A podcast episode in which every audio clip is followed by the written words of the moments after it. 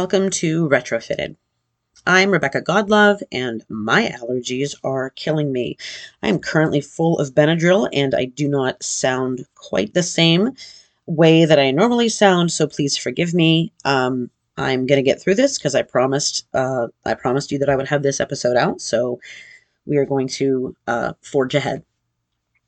Last time we broke ground on a season long dig into the spiritual and sociological phenomenon that is widely known as Christian deconstruction. So, if you have not listened to the first episode of season four, I recommend you doing so now. Um, that'll help you kind of understand what we're talking about today.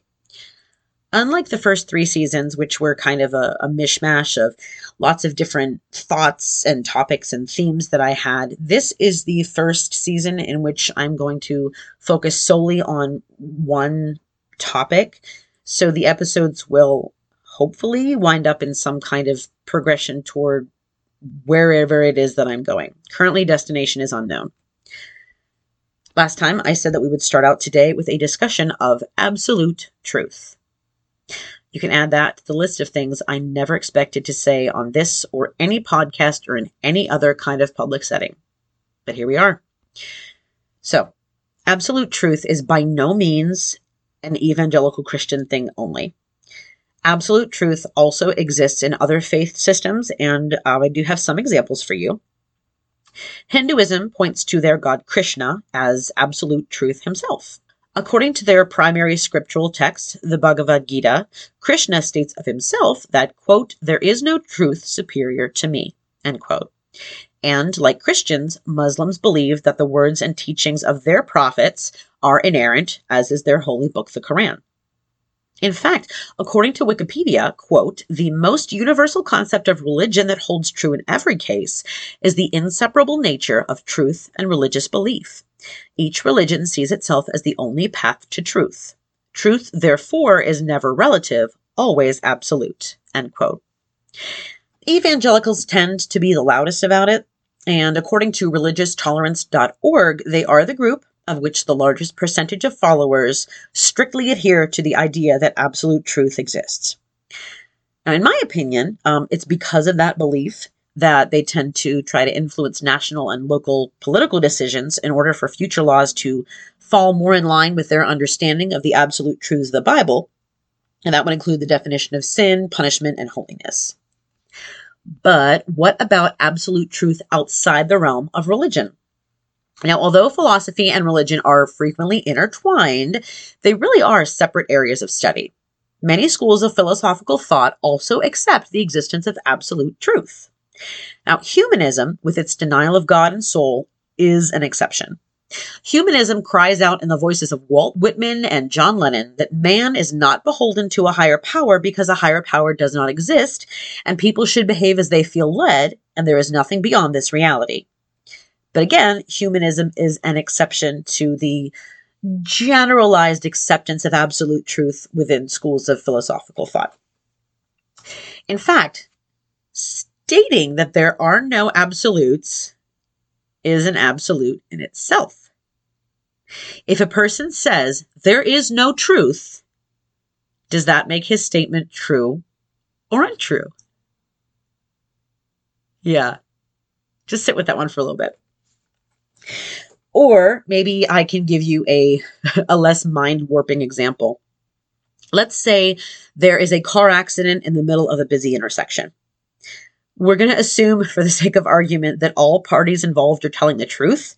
No one's worried about like insurance premiums or anything like that. Here's the deal the truths are still going to differ based on the viewpoint. A pedestrian who saw the whole thing will certainly have a different story for the police officer than the driver would. And what about the backseat passenger who was asleep? Or the bicyclist who skirted around them seconds after the crash? Everyone sees a bit of the story, and it can certainly be stitched together into a practical string of events, but there's always going to be holes. We can never fully know motives or thought processes. We can never understand fully the past experiences that lead a person to react the way he or she does in any given situation. But all of those things, motives, thoughts, and experiences, still exist. How I see it is that all of those unseen things that contribute to the truth can only fully be known by God. There are hours and hours worth of more research I could put into this and share with you, but I do want to move on. I want you to understand why I believe in absolute truth because it is a foundation of my faith, as well as the faith of many, many others. But faith aside, I personally can't imagine a world in which absolute truth doesn't exist. For me, it's terrifying and it would it would seem like uh, some twisted parallel universe and, and a comic book storyline in which the hero finds everything suddenly all creepy and jumbled and upside down and backwards so that is the groundwork being laid for the rest of the season the concept of absolute truth i do believe in it and that includes right and wrong so i also acknowledge a massive gray area. So please don't assume that I think every single thing that exists in the world is either divine or devilish. What many people, even Christians, don't fully understand is that the Bible actually allows for a lot of gray areas. Now, while the Ten Commandments, which Jesus himself acknowledged in the New Testament as worthy of being followed, they're pretty clear about things like not worshiping anything other than God, um, basically, you know, not having sex with anyone other than your spouse. Those are all pretty clear. But there are a lot of other things in the world that fall into kind of a nebulous region that's mentioned by Paul. And so I'm actually going to go ahead and quote this for you because it's very significant, I believe. This is First Corinthians 10, and this we're going to start with verse 23 and end with verse 33. So this is Paul sending a letter to the Corinthians or the church in Corinth. Quote, I have the right to do anything you say, but not everything is beneficial. I have the right to do anything, but not everything is constructive. No one should seek their own good, but the good of others. Eat anything sold in the meat market without raising questions of conscience, for the earth is the Lord's and everything in it. If an unbeliever, excuse me, if an unbeliever invites you to a meal and you want to go, Eat whatever is put before you without raising questions of conscience. But if someone says to you, This has been offered in sacrifice, then do not eat it, both for the sake of the one who told you and for the sake of conscience. I am referring to the other person's conscience, not yours. For why is my freedom being judged by another's conscience? If I take part in the meal with thankfulness, why am I denounced because of something I thank God for? So whether you eat or drink or whatever you do, do it all for the glory of God. Do not cause anyone to stumble, whether Jews, Greeks, or the church of God, even as I try to please everyone in every way. For I am not seeking my own good, but for the good of many, so that they may be saved. I also want to read a little bit more of Paul's writings. This is from Romans 14, and this is verse 1. And we will be concluding with verse 12. Quote, accept the one whose faith is weak, without quarreling over disputable matters. One person's faith allows them to eat anything, but another whose faith is weak eats only vegetables. The one who eats everything must not treat with contempt the one who does not. And the one who does not eat anything must not judge the one who does, for God has accepted them. Who are you to judge someone else's servant? To their own master, servants stand or fall. And they will stand, for the Lord is able to make them stand. One person considers one day more sacred than another. Another considers every day alike. Each of them should be fully convinced in their own mind. Whoever regards one day as special does so to the Lord.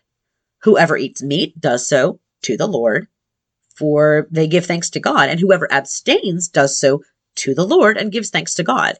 For none of us lives ourselves alone, and none of us dies for ourselves alone. If we live, we live for the Lord, and if we die, we die for the Lord.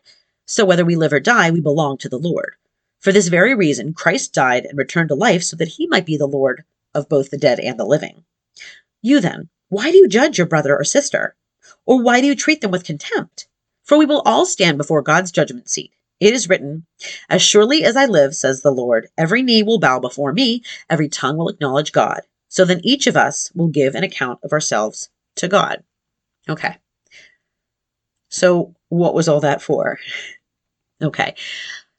Basically, a more modern day example of, of this concept would be for two people who are going out to dine at a restaurant. Let's say they're friends, they're going out to dinner. One person has grown up in a family of alcoholics, and this person avoids drinking even socially because they know that they possess addictive tendencies. They don't want to become an alcoholic, therefore, they avoid it entirely. The other person likes to enjoy a glass of wine with dinner a few times a week. This person who drinks wine responsibly is not sinning, nor is the person who is shunning alcohol altogether. What Paul is saying in this situation is though neither person is committing a sin or doing anything wrong, the person who is weaker, or a better translation might be maybe more likely to give in under pressure or less confident, that person should be given grace, and the stronger or more seasoned and tested person should be the one giving it meaning they should be sensitive to the temptations of the other.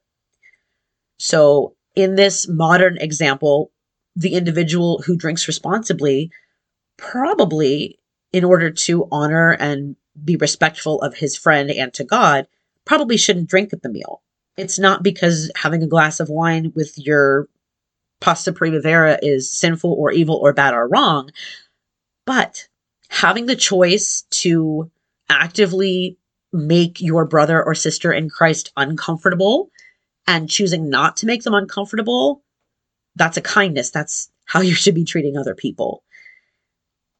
So it sort of strikes me as interesting, especially because those two passages sort of say really similar things about how to treat each other, how to honor each other as Christians, and how not to nitpick about those gray areas I mentioned earlier.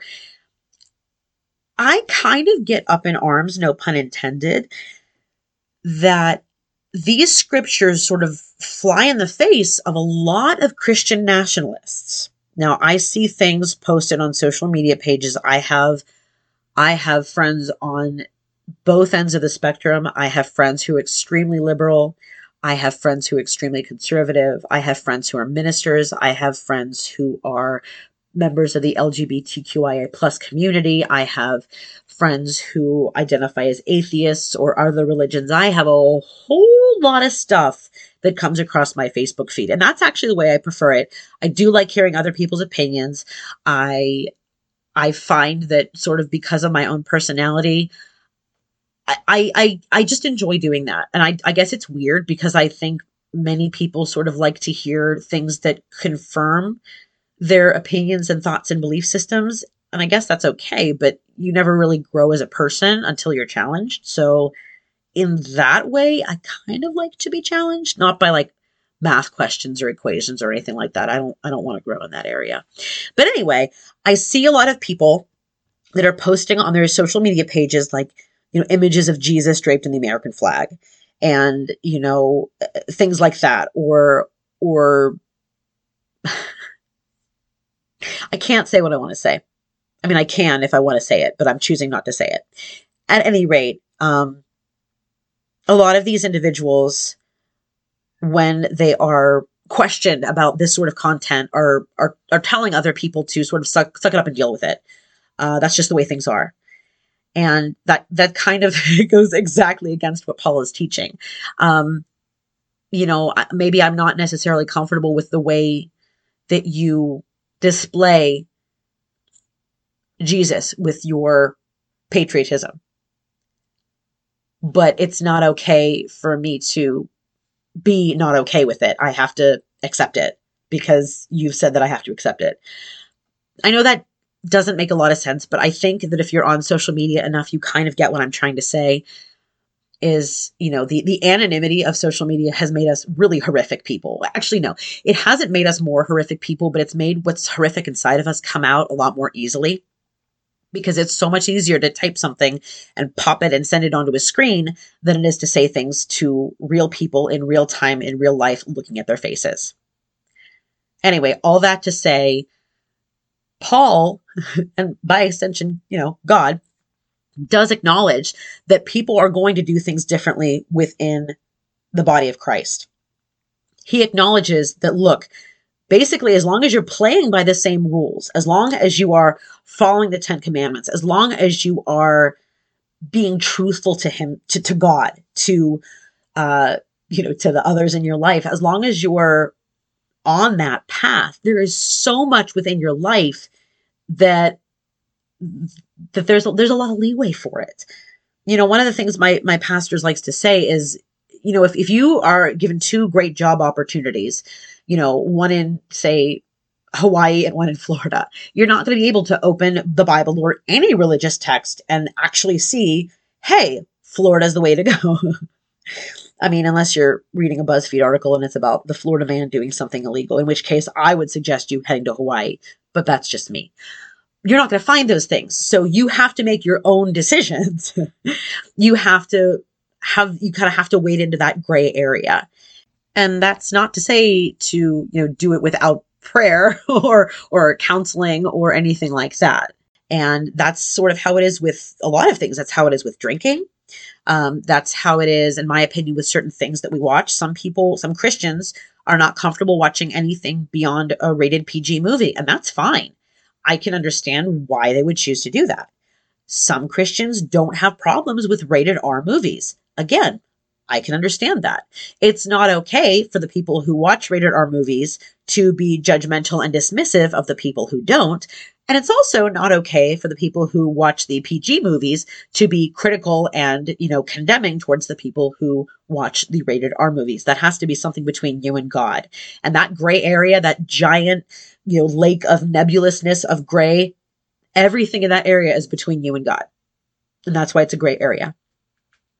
Anyway, I am apparently a special snowflake. I've been jokingly identified as one because I try to be really sensitive to the possible reactions of minority communities when I post specific kinds of social media content. Um, I do that on purpose. I actively use my talent, my skill, my education, all my training in literature and public speaking to reach as wide a net as possible when I talk about my faith on my personal pages and when I speak collectively about my church body on its social media accounts. It's important to me, and let me tell you why. I understand that the scriptures say that the message of the cross is foolishness to those who are perishing. And that's in 1 Corinthians 1:18. But I don't want to be the one. I don't want to be the person whose translation or expression of that message is caught up and garbled by prejudice, criticism, and gatekeeping. Where was I again? Okay, absolute truth and gray areas. Yes, truth can both refer to a philosophical or a religious ideal, and also it can refer to the exact facts of a situation. So I'm sure by now anyone within my listening audience has heard the phrase, live your truth, right? Or if we're going to harken back to a much, much earlier catchphrase, to thine own self be true. Now we have to remember though that that totally quotable line was spoken by Polonius in Shakespeare's Hamlet. And let me tell you, if you're not familiar with Hamlet, what were you doing in, in 11th grade literature or English class anyway? You clearly weren't paying attention. Polonius was a twisted, hypocritical eavesdropper who gets himself murdered. So, I mean, I don't know that I'd be taking advice from this guy. Or if you're going to look at it another way, maybe he was true to himself. And as a total tool bag, he died like he lived as kind of a creep. The problem with quote unquote living your own truth is that it's a small t truth. If we're thinking of absolute truth as a capital T truth, then you're living a version of it. You're looking at it as through a lens darkly. You're living in season one of Stranger Things, but there's three more seasons to watch. At any rate, it's not my job to convince you that absolute truth exists. However, I hope you maybe understand why I believe it exists. Anything more on this point is going to be talking in circles. Okay, the groundwork is down. I believe in absolute truth as a philosophy and as a major aspect of my faith. From here, it's not too long before we run smack dab into another conundrum, often hotly debated by, among, and between deconstructionists. It's the B I B L E, what is the Bible really? Is it God's words? Is it man's words? Is it man's version of God's words? Is it fiction, nonfiction, fairy tale? Is it folklore? Is it a collection of moralistic tales rivaling Aesop's fables? Is it a book of rules? Is it a love letter from heaven? Is it a weapon? So the truth about deconstructionists is well, this conundrum, this little bump in the road, isn't just a roadblock. It's like a massive, cavernous, yawning canyon that stretches across eternity. Because many deconstructionists don't believe in absolute truth, the Bible's kind of irrelevant. Okay, irrelevant is, is a little harsh, but let's say negotiable. It's a negotiable sort of thing. So, for someone who does not believe in absolute truth, any kind of religious text is, text is going to be suspect. Most religious texts affirm the existence of a higher power of some kind and the rewards of obeying the laws, desires, or whims of said power, as well as the punishments for disobeying. At the very least, most holy books include some kind of direction of how to interact with the universe, nature, and other people. Now, I am not saying that all deconstructionists poo poo the idea of absolute truth. But even if they don't flat out deny it, we do have to look at some of the things being said by some deconstructionists. That's your interpretation of the Bible. I see it differently. I believe in the spirit of the Bible, but not the truth of the stories in it. It's a real book, yes, but the whole thing is actually a metaphor. It's not the literal word of God. People wrote it, so there's bound to be mistakes. So here's the crux Christianity is literally a belief system based on the fulfillment by one man of hundreds of years worth of prophecies that foretold not only his birth, but his life, death, and resurrection. If you put it that way, Christianity sounds a lot more like a, like a D&D kind of campaign, which arguably to a geek girl like me sounds a little bit cooler than quote unquote one of several major world religions. But already there is a breakdown between Christianity and this particular branch, I guess, of deconstructionists. So if the Bible is not true, or if it's only partially true, or if it's even a metaphor, then the structures and foundations holding up three major world religions fall completely to pieces. If the Bible is not true, or any of it can be proven without a doubt to be false, then of course everything is called into question. Y'all, I am obsessed with true crime podcasts. And the one thing the defense always does when someone's charged with a horrific crime is to get the jury to doubt the authenticity and the credibility of the prosecution's witnesses. Because if you can get doubt involved, every argument will be broken down. So it goes with religious texts, even with historical eyewitness accounts. There are entire schools of thought in the fields of science, history, language, and literature that have been utterly shut down because flaws have been found in their foundation. Phrenology, anyone. If you know nothing about this, please look it up. It is spelled P H R E N O L O G Y. Phrenology was a pseudoscience that actually contributed to uh, attempted genocide. Um, look that up. That's super fun in your free time to, you know, discover but here's the thing it's also the same reason that ufologists and cryptozoologists still don't get the same kind of respect and clout as geologists or botanists. They're chasing after something that has not yet been proven, that may never be proven. Is that what religion is? That is a humbling and a hard question to answer. Ultimately, yes, in a way it is. We, the people of faith, or any faith really, are relying on and trusting in one or more intangible higher powers. Our beliefs cannot be scientifically proven false per se, but nor can they be tested using the scientific method and proven true. And for some people, that's okay. For others, it's not. It's actually frightening. The idea that man, as brilliant and capable and forward thinking as he is, would choose, would choose to place his fate or destiny or trust or hope or future into something completely unseeable, immeasurable, and potentially unknowable. Yeah, I get it. That could be really weird. It may not make sense. So, why is it something that persists even after millennia of scientific progression and discovery? What is faith even? What is it? Ah, yes. Now is the part of the season where I begin the terrifying descent into early church history and begin to unravel everything I've ever known, held dear, or valued. We're only going to dip our toes in for now because early church history deserves its own season, nay, its own podcast. But I'm still going to dig as deeply as I can in the future in this in this season. But for the moment, a few dates on the ancient debated timeline. So Jesus is crucified and resurrected in or around 33 AD. Even non believers kind of know the deal here. Then we get the entirety of the New Testament, which is mostly in the form of letters written to brand new believers and churches trying to keep them on the right track, i.e., being obedient to God's commands and the example set forth by Jesus Christ. The New Testament consists of 27 books, and the earliest known compilation of those books dates to 367 AD. That is over three centuries after the death of Jesus Christ and the birth of Christianity. Some scholars insist that even though they were compiled later, all 27 books were actually written before 70 AD, therefore closer to the events in the Gospels, closer to the actual death and resurrection of Christ. But other scholars presume that some of the books were written as late as 115 AD. That's a big, wide gap right there. At any rate, we're going to squeeze right in there and we're going to say that within 50 years of Christ's death, already a splinter group had broken from the main trunk of this brand new religion called Christianity. Gnostics believed in personal spiritual revelation over traditional conventional teachings.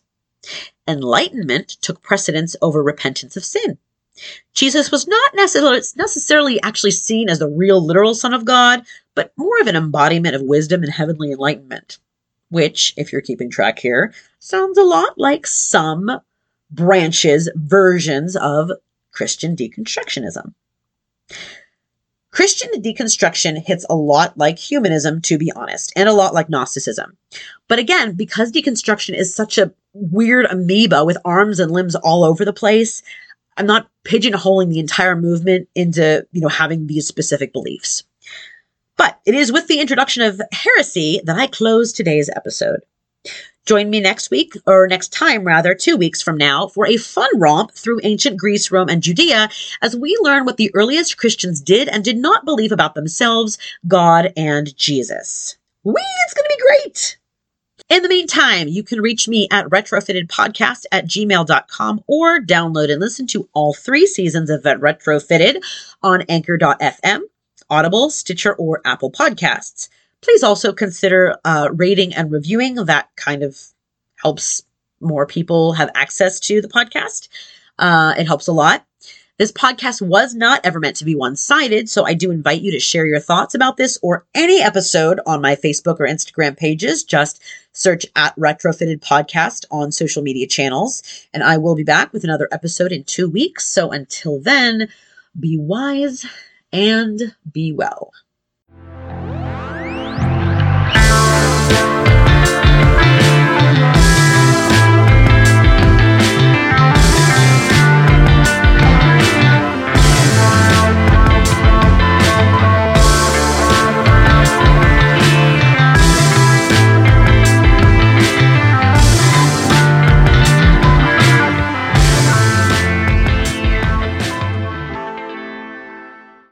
Theme song is Late Night by Ryan Anderson.